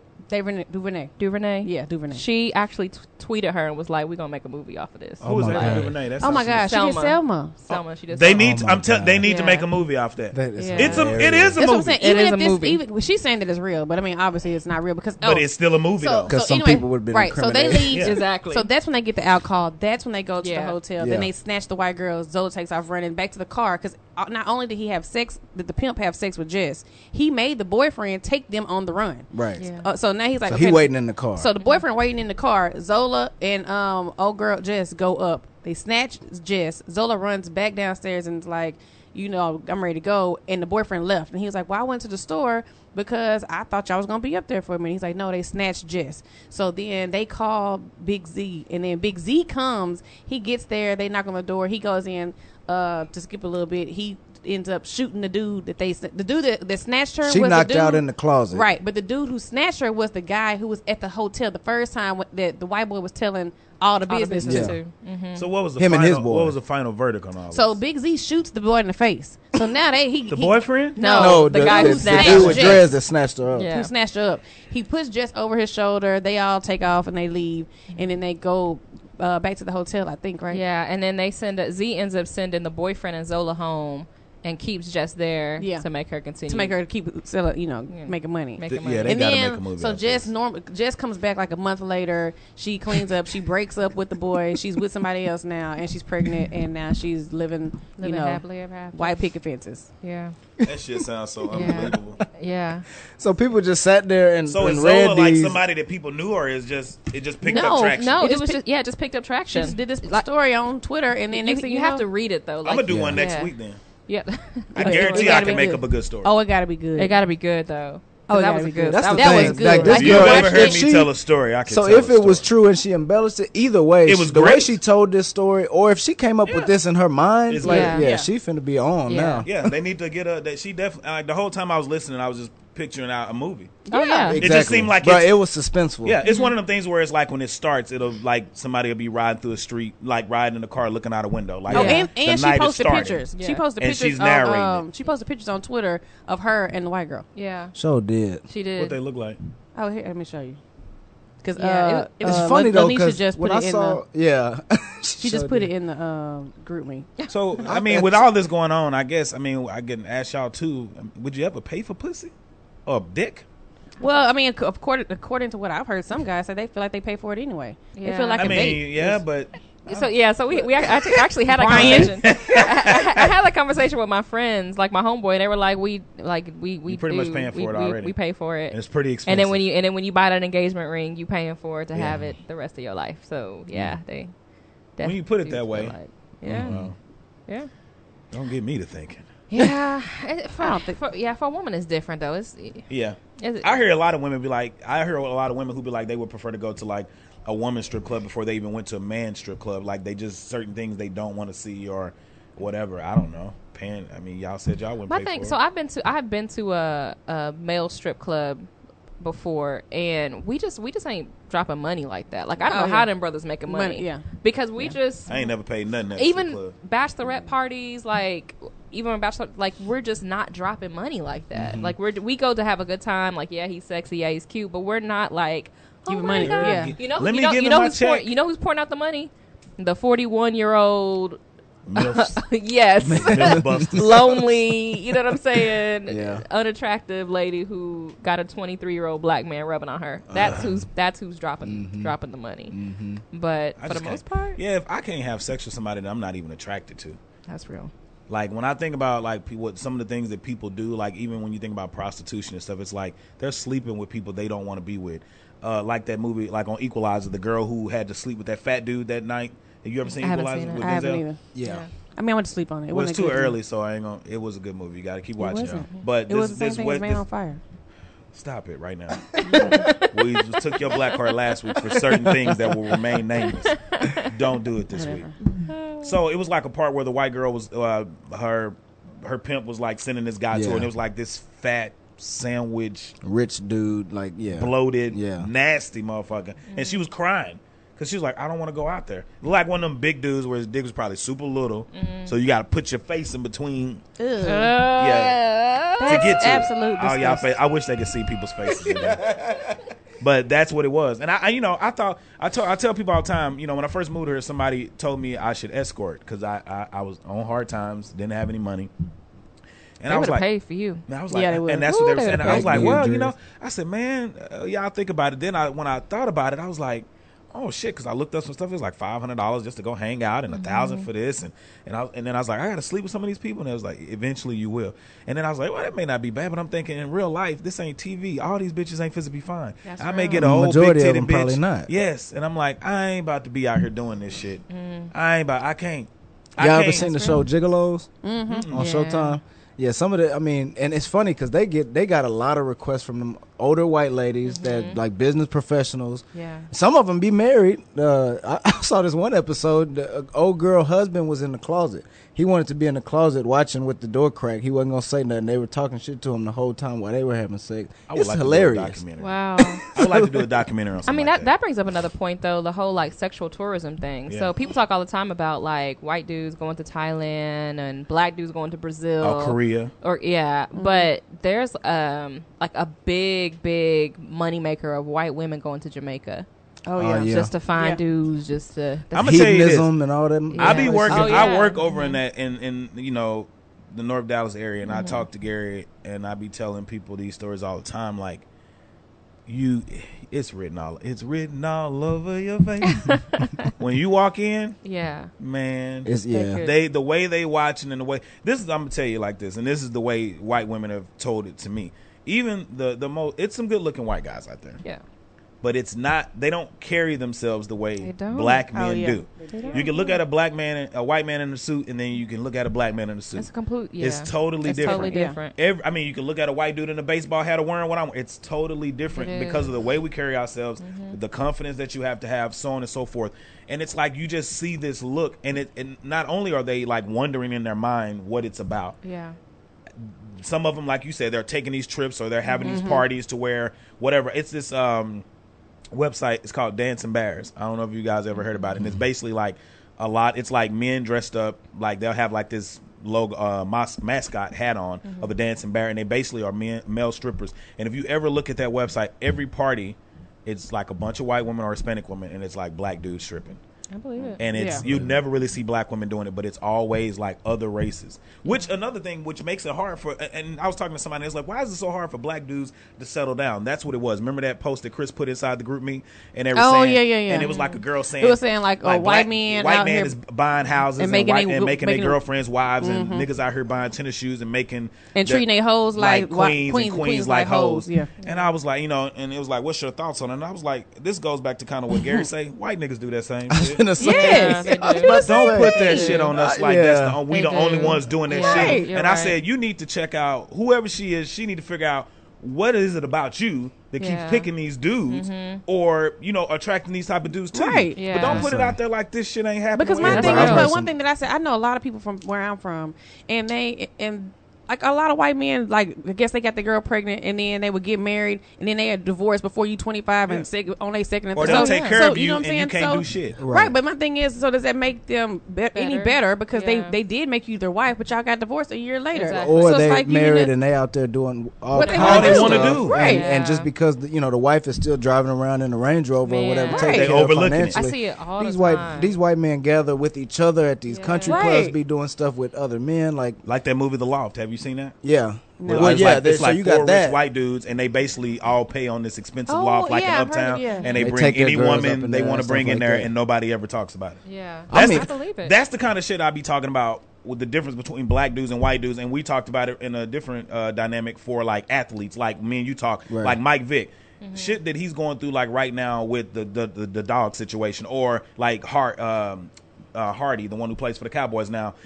They black dudes or athletes especially they're so cocky like once they get that money they can do whatever the fuck they want and white dudes pay for good representation mm-hmm. Oh, to yeah. make that shit go away Yeah. that's the difference mm-hmm. it's like you know black dudes like to smoke weed and then you got white dudes they like I to think snort crack I think that you made a good analogy when you said that for every black man cheating is a white man having an affair. Yeah. So it's the Yeah. same. Got a whole It's nother just family on the it's Just right. Yeah. It's, it's Yeah. just it's just called something different. Something It's different. called something Right. different and it's looked at different. Right. It's not highlighted in the media. but they're Right. doing the same fucking shit They Right. doing That's some. Real. wi- I've heard That's some real. crazy stories, Man, man. I you mean, telling? even even like gay culture among rich white Yeah, men. yeah. I mean, Mhm. it's, bro. I've heard some wild stuff. Because I said I said that too. I was talking. Cause I, I was talking about it with, with my, one of my friends, Yeah. and I was saying that um, if they either get married really young or divorce really young, or so they get married because they're gay, and then this woman is their is their mustache. You know what I'm saying? So it's just kind of like there's a whole bunch of reasons maybe why these you know white men are getting married, whereas black men are just kind of like or black people period is just kind of like we ain't gonna get married just Just be- to get just, married. just to get because- married. right, That's right. real. Just But 'cause that, that's how it was on the episode of Power, where um, the white dude had took the business from Jamie, and he invited Jamie over one night, and it was like a bunch of fucking strippers, like all Oh, over yeah. the place. And I Right. think he had a boy. Yeah, he he was did. fucking a boy in Right, the room, right. And his then wife was in there. Yeah, And his wife was there. His wife knew about it, but like you said, because he paid for everything, and they had this mansion, and she was in Yeah. these country clubs. She was sick of the shit, but it's like. I don't have a reason. At I, what I don't cost have any. do you- yeah, you know? and I don't have Right. anything on him to leave. But Yeah. Jamie was able to find something on him To and him give out. it to her so she could leave and he got his business back and so on and so forth because she stayed because she was like i don't have enough money or nothing to to put him on blast to make to so i can leave Yeah. you got all these women you fucking boys Exactly. I mean, but uh, I think that goes back to like culturally. Uh, one of you guys said that like black people and white they do it differently. So a lot of Yeah. times white people get married for like economical reasons. Right. exactly It's a business transaction. Your family got this money, Right. my family Right, got this money. We met or we met when we were in grad school. So I live, y'all, right across from SMU, like Mm-hmm. walking distance from SMU. And I go to the gym out there, and you hear these girls all the time. They go to grad school, they go to law school with no intention of studying law. Yeah. No intention of studying law. They go to law school so they can meet a man who's a lawyer. Yeah. They get married, and then they have this plush life in Highland Park. Never see their husband. Right. Hire a nanny. Never Right. see their Fuck kids. the gardener. Never. Yeah. The Exactly. poor, the poor man. The poor. Yeah. The, the, the, the, yeah. Cause he gonna give you that dick like I'm eating a sandwich after this bitch. With some Well, Gouda well, From cheese. your, yeah, from your yeah. I want that good cheese. Nigga. I don't, I don't- I don't- yeah, I don't want no thick slice ham. I want the good The good cheese. Yeah, man. But but we're we're not getting married for economical No. reasons. Right. You know what I'm saying? Like I don't care how much. I, well, let me say that most brothers don't care how much money a woman makes. Yeah. You know what I'm saying? When they choose to marry her, But that's we do not. have uh, some brothers out here. So I, I- are I said looking most. For Yeah, I said most, not all. Yeah. Not all. Yeah. Some will only look. are- Some will. They're only looking for that. That's real. You That's know? real. But yeah, I mean, it's just a it's it's just a difference, like you said. For every black man that's that's that's cheating, It's is a doing white it. dude having an An affair. affair. But it's so funny That's that you real. said that because I mean, and that's big in Highland Park, and because I know when I'm working, because I work like Mm-hmm. ri- um, airline road or whatever, Yeah. right? I work Yeah, right off yeah. Mm-hmm. that, so it's like being there, all, like along Katy Trail, all you see is white people just out there running. And I'm like, these motherfuckers not got a job. I see the same That's ones real. every day, and right. that's the situation of they have people paying and taking care of everything, Exactly. and they can do whatever they want, hell they want to do every day. And then when I'm over there going like to Whole Foods and shit, you see the looks, and you see Mm-hmm. This, and they're staring. And I literally, I was telling Arteezy, I was like, I got out of car out of my car the other day for work. And I'm reaching in the back seat. I guess if you're looking at my ass. I'm getting some out the back seat. Like she was like stand like before she got to sit down in the driver's seat. She was standing there when I got out of my car. Yeah. And when I reached in the back seat, got everything to get ready to go to work. When I got out, she was still looking. And I look when I got out, I was like, "How you doing?" She's like, "Oh, I'm doing fine." And I'm just like, "Okay." Like Yeah, this bitch just watching just me like I'm there. something she want to pick out all kind of stuff That's going real. through Yeah. her mind. That's Right. real. Yeah. Yeah. And So dude, and them like- old white men probably looking at you like that like- too. Oh, I, that's what I was gonna say. You and you, I've seen you have white men where you go somewhere and they're speaking to you, or they're wanting to touch They're on making your love- chest, yeah. or they making look. Oh, you play, oh, you're in good shape, man. Like you know, Yeah. like touching on you like you're a piece of meat, like they used to do on the block back in the day mm-hmm. when they was selling us. You know what I'm saying? That's real. Yeah, It's, ba- it's bad at TCU. I mean, I, I y'all know I, I'm in school over there, and I work in the rec, and bruh, they, I mean, they are them dudes over there don't care because they'll make comments, and they're not really always explicit unless mm-hmm. you are aware of how that. You know what I'm saying? Like it's blatant. Yeah. They'll say it, bro. I had one dude tell me, a white guy, we, they was talking about sex at work. Now, this is when I worked at Fidelity. And they were talking about sex at work or whatever like that. And they were just talking about all this shit. And it was like, oh, you know, I know black dudes be getting it in. Y'all got them donkey dicks. And I'm like, what the Donkey dick. Donkey dicks. Well, all right, then, Well. brother. And when bet- he said that, he was picturing Oh, picturing Yo, did. what you He might was. look like Yeah, in his yeah. mind. They always That's think his about way that's of what I'm entertaining them yeah. thoughts. Yeah, it's the way of getting It's couched in like a bro a bro joke, Joke, or something yeah. like that. Yeah, Man, it's no, something bro. It's real. Some It's homoeroticism real. going on in your state. Yeah, but I don't know. I think I think it is a good point that. Oh, that's wanna the word. That's a funny word to me. It's, I had to say it. That one is funny to me. Anthony was saying, Anthony was saying that's some gay shit. Homoeroticism. Trying to be mindful of who might be listening. That's real, man. That's real, man. You was about to say something more? Oh, I was gonna say that, like, I do think that we need to talk about though, and maybe this is. Um, no, you fine. We got time. So I don't like this whole like victimization that we as black women do when it comes to dating. Mm-hmm. Like it, it just it I just was talking about that this it morning. just bothers me. Like first of all, stop with the rhetoric that there's no good black men. I know Thank you. plenty of them. I got a list of good black men that are in my circles.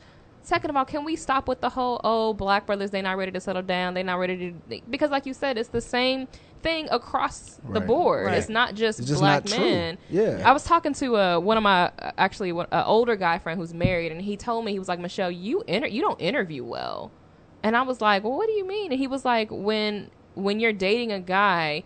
You, you meet these guys who have this, you know, they got the checklist, they got the good job, they got this, they got that. But when you're actually talking to them and trying to figure out where they're at in life and what they want, you're not asking them the right questions. So then you're surprised three months later when it when y'all's alignment isn't, you mm-hmm. know, Yeah. and I guess aligned basically. Yeah. And when I thought about it, I was like, "You're right. Like I'm not asking the the correct questions that I need to know to know whether or not we need to move forward. So then I can't get frustrated if in three months it doesn't work out when I didn't spend the time in the beginning to even ask like." what is it that you're looking for where you know what i'm saying what are your you know like those types of questions and so i think that we as as black women we need to be more intentional about the way that we date first of all we need to be stop being so damn closed off like Yes. that is it is not true that there are no good black men Yeah, that's very true. that is not that is not true. Um, and I think also I read this article that said that the way that we quote unquote measure men is different than way other cultures do. So we have a tendency to put things that are shallow up front and then try to add that with like the things that are not shallow. So if he ain't six foot tall, I'm not talking about it. Yeah. Oh, if he yeah. don't got a master's degree, I'm not talking Right. about Right. it. And if he don't make six figures, I'm not talking about it. Oh, and he has to be a man of integrity and respect me and loyal. Those and are- those and it's just like, characteristics, right. yeah, and it's just like, why don't you start with the thing that you actually need, like the integrity and the loyal and the respect and all of those things. Make sure that he's not lazy, that he Mm-hmm. has drive, that he's you know going somewhere, and then y'all figure the rest of that shit out together. Yeah, sometimes you just don't get the opportunity, and that's me talking from experience. Like I was talking to somebody the other day, and they saw my resume, and they was like, "Dude, you've done a lot of stuff. yeah, Why don't you have a better job?" And I'm like, "Cause ain't nobody giving me that opportunity. Yeah. I've had the interviews and all of this stuff for these jobs that are paying that higher Mm-hmm. salary." But it's either my hair or it's something, you know. It's always something, and you know, some people be like, "Why don't you just cut your hair? It's just hair." But I feel like if you really look at the history of blacks, like we've been, con- they taught us to conform to so many things, Mm-hmm. and I feel like my hair, yeah, it could be something small to someone else, but it's something to me. It's it's not a fad that I picked up like when Little Wayne grew locks or whatever. Like Right. it, it is who I am. But that's almost like almost to me almost the same thing as like your name. Yeah. Like I mean my my Yeah. doctor's name is Deshandra Neek. Yeah. So it's like if I just looked on paper and this is kind of like oh I ain't finna go nobody. And why you know you- what I'm saying? but So it's like why? why? This, but that's what I'm saying. It's Yeah. like why do I need to cut my hair or Yeah. why do I need to go by my Yeah. middle name Yeah. just because my middle name is Nicole? I just told first Ortiz if I have a kid, I'm naming that you nigga know. something with Abaka or Oko or something in that motherfucker. He ain't gonna be Gerald Roberts or uh, Jacob or Jacoby right now. But I'm saying, No. but I'm not saying anything is wrong with that. Either, No, it's- 'cause, yeah, you know, yeah. My kid's name is Cameron, but you know, so it's like, but I'm saying I don't feel like that should be a reason to why why don't you have you know a better job or whatever. It's like, well, maybe you should just go ahead and cut your hair. If that's what everybody's telling you. It's like, no, I don't want to cut Yeah. my hair. Right. Exactly. It's like To I be feel like somewhere that I I want to should- be. yeah. Yeah. I should be able to be there with, with Exactly. my hair And and, I take a with my name as you Yeah. know Tashawn Janique. I take a risk all the time. I mean, I be tell you know, I've told girls I date, and I've told Artesia with me, you know, her being the current person I'm with. It's like, it's one of them things where it, I I tell her I'm like, I know I'm not rich, and it's certain things that I may not get because of the way people look at me, far as my hair or the mm-hmm. tattoos, or even if they listen. Like when I put the shows out, I'm like, hey. A lot of this stuff is connected to everything. You know, you can if I when you put these shows out, people are listening, and I'm like, mm-hmm. I don't want to live a life where I've conformed or did everything somebody else wanted me to do my whole life to where when you look back, it's like, what have we done? To the point to where like I always be like, man, if this radio show get to the point where it blows up and so much stuff starts to happen, and somebody asked me, what if somebody came to you and said they they want to buy the show for a million dollars? I was like, I feel like it's worth more than a million because of the things that we talk about here. Right, 'cause I'm they not would gonna tell sell- you change the content, change the content probably, content, and- yeah, and yeah. and if I'm not here no more, then it's like a show gone and this is not here. And Like so what? Yeah, you know what I'm saying? You can't sell off Mm-hmm. your individuality. You can't sell every. You shouldn't be able to have a price tag on everything that you do Right. with your life. Like it, I think it has to be something bigger than that. And that's another thing with black people too. Since you know, keeping it on the topic of black people is like we always do things for money. All not just time. all, not uh, not for happiness all the time. but Not we do anything, it for money. Anything. Yeah, You know, it's almost like you know, if you get into a wreck, what's the first thing somebody's gonna say? Oh, bro, you finna get, get that paid. check. You about finna get, that- paid. Nigga, It's I like- could have died. My life. Did, my, did you see my car? And you talking about a check. Then you get the check don't even fix the fucking car. I That's mean, real. but for, for what it's worth, man, that, that, that Pocket that bitch. You riding around with your whole fucking shit smashed in. Gotta reach outside and be like, hey, baby, can you come around and open the door up? But you that clean, bank though. account, you got But you thirty clean, five hundred. though. You got the new shoes on. Yeah, shit, Golly. nigga, get your shit fixed. this man. is true, but I, you know, I think sometimes uh, money is so important, or or at least being able to have means Yeah, is so of course. important. And unfortunately, in this culture, man, you black people often have to give up so much just to be able to put food on the table. Yeah. You do have to sacrifice, and I respect you and other people that don't. You know, sell their soul basically just to make a buck. Yeah. Um, but like, it's hard to find that that happy That medium sometimes. Because you want, I want to make more money. Exactly. You know what but I'm saying? But I think I think you I think we need to change the way that we look at money. Like it's not just the traditional you got a good job and Right. you you know what I'm saying now you make such and such money because they could lose that job any day. I, that's why I think it's so important to look at a person's ambition and their drive. Like, Right. what is it that where are they going? What is it that they want to do? Because hell, we both know that two heads are better than one. Right. So if you have that same drive and he has that same drive, y'all get Right. together and you figure that shit out. You're gonna yeah. figure it You out. You're gonna gonna find a way to make money. You're gonna find a way to, to make sure food is on the table. Exactly. Right. All, all of yeah. my friends, I have a lot of friends that are entrepreneurs, and all of them, n- I would I would dare say none of them were rich before they got married. Right. But all of them right now are either own multiple businesses, they have multiple organizations, they're investing in. I have friends that just bought a Nothing But Cakes uh, Mm-hmm. little dessert store. Like they all got together. As a married couple, and was like, okay, we just gonna figure this out. You Mm-hmm. Right. got this, I got this. How are we gonna make? How are we gonna duplicate this to make Right. money? That's what it. Look, that's what building an empire looks like. Yep. It's not oh man i'm not going to date him because he's not a lawyer he's not an engineer he's not this or he's not that well sweetie you probably going to miss out on your blessing Right, because right. that lawyer engineer could lose his job tomorrow right, and not know what to do, And not know versus what to do. somebody who struggled a little bit before and who who built something to where if it did fail, Yeah. that, they got the character to build something else. Exactly. you know what I mean, not they didn't inherit money from their parents or something like that. So as soon as they fall on hard times, they just the world gonna end. Yeah. exactly mm-hmm. yeah man we gotta we gotta look at our brothers with more depth we can't look at them so shallowly and then be mad that mm-hmm. you know what i'm saying we can't yeah. find what we're looking for Right, ex- But let me piggyback off that because I think you know, and I appreciate those statements. And this is something that just frustrates me, and, and y'all will feel me. And to some, it may sound, you know, I don't know how it'll sound. We'll see. But mm-hmm. when I see a black man with a white woman, I'm just gonna be honest. It, it bothers me. Mm-hmm. I mean, it You really. see a- uh, say it again? A black man with a white woman. white woman. You know what I'm saying? I mean, some people call him a sellout, and I, you know, me and my, my cousin joke about it. We call brothers a sellout when they. But for me, it's really important because the same kinds of narratives about black men about how they not ready to settle down and all that mess, or there's no black men out there. The same thing being said about black women. Yeah. You know, black men or black women have attitudes, Oh, yeah. or they hard, or blah blah blah, and they buy into that rhetoric, and then go get them a white girl as if you know to assume Like that that white women don't can't be crazy or something like that. You know, it's mm-hmm. just uh, Yeah. and so it, it, that bothers me, and I don't. I want to see what y'all think about that, just because mm-hmm. we talked about interracial dating on this show a mm-hmm. lot, and for me, it's just really important for black men to to not only consider black women, but to appreciate black women, Yeah. and to think about black women the same way you're saying black women need to think about black men with more depth and mm-hmm. stop thinking about these little tropes about you know black women got attitudes they talk back and blah blah i'm like Yeah. man come on Like, like they ain't your, first of all, this is how I feel about it. I I've dated white girls before, and it didn't last primarily because I just didn't feel comfortable. Mm-hmm. And then I looked at it from like, will they ever understand me? And then I had a homeboy who was like, "Okay, you dating these white chicks? Do you really want to be with them? Could you really marry them?" And when I really thought about it, in the moment that I was doing it, I was like, "I just want to fuck something different." I mean, because it. I mean, if I'm just being honest, I was like, and that's fine to be honest Yeah, for I was but like, honest, but 'cause like, eh, but That's like, what, yeah, but you got niggas. who Jerry be- was saying- yeah, you got niggas who I be like, like they acting like they're better, Yeah. like to date Right. white, like they're Yeah. doing something. The only difference that I really saw from like dating white and Hispanic and whatever, it's like I feel like, which is why we do this show and talk about sex. I think a lot of black women are too closed minded when it comes to like romanticism and mm-hmm. romantics with their you know significant other. Yeah. Other than that, like I feel like they're the same. If you cross a, the difference between a black woman and a white woman when you make them angry is a white woman, a black woman will get on your fucking nerves, maybe slash your ties, maybe not. You know, not all of mm-hmm. them do that, but a white woman with one word can ruin your fucking life.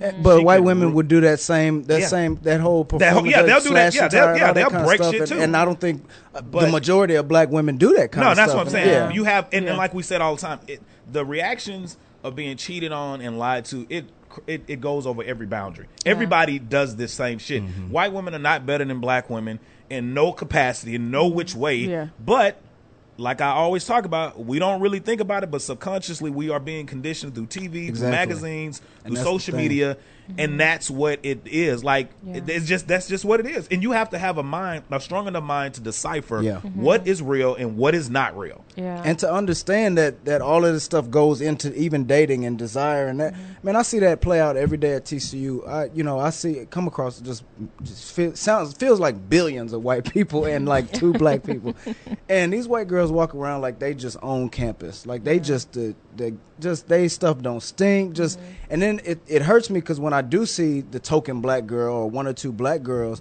they carry themselves differently not because black women don't have confidence but it's a hell of a lot harder to have confidence when you're surrounded by white people that you know tell you that this is how you be enough. beautiful and the way you are to wear your hair and it bro it, it it hurts me it is frustrating and unfortunately a lot of black men fall victim to it and listen to that and it's Yeah. like yeah i mean she not confident or she Yeah. don't do this or she don't have this and i'm just like man there's so much more that goes into it but i don't know For, I for me, interracial dating doesn't necessarily bother me because, well, I think probably because I'm a product of that. My grandmother is white, my grandfather is black, my mother, of course, is mixed. Um, but what does bother me, and, and I think this is what you two are saying, is that um, when you when you're doing it like in a position of because you think that black women are inferior, Right. Yeah. That Right. you know, my my grandfather genuinely loved my grandmother. Right. It was and and they were dating in the 60s, so you Yeah, know that it had to be real. Right, right, Like right. my grandmother was rich and she lost everything to Mm-hmm. be with my grandfather. Literally, they just I don't to this day I don't know her side of the family. They disowned her Right. completely, and so she went from having maids to literally being a maid Mm-hmm. um, because she had to give up everything to be with my grandfather. Um, however, like I don't agree with the whole or, or support the whole you know um, thought process that black men or black women have of that you know the white race is, is superior Right. Yeah. for whatever reason um, because then then basically what you're saying is that like your mother doesn't deserve to be Exactly. loved you know what i'm saying like or your sister doesn't deserve to be loved because she she's black Right. um, and I interesting thing. So I had this conversation with my son because he's a preteen, and so he's you know starting to like girls or whatever. And we live again near SMU, so he's around a lot of white, White girls, kids. Um, and but but he's had crushes on every type of you know Ethiopian girls. Like, to him, it doesn't matter. She's Tell them pretty. drink the right, warm she's milk. cool. Yeah, you know what I'm Ethiopian saying? girls give that warm milk. He he like you know he likes them. Um, and- but but we had a conversation and, and he was saying that he doesn't understand why some black women can be loud and Mm-hmm. angry. And I was like, what are you talking about? Like, what are you saying? And so what he's looking at is he's looking at media like. Real Housewives right, of yeah. Atlanta. Right. Yeah. Like Right. every every time that he sees a black woman depicted on some type of um, media, it's always in a negative, light. a negative Right. light. Exactly. The difference is, is that you know I'm the vice president of the young, uh, the Urban League Young Professionals, so he's constantly around black women that don't fit that stereotype. Right. I don't fit. I don't feel like I fit that stereotype, and so he's able to see the diversity of black Mm-hmm. women that are out there, and that there's all kinds of you know.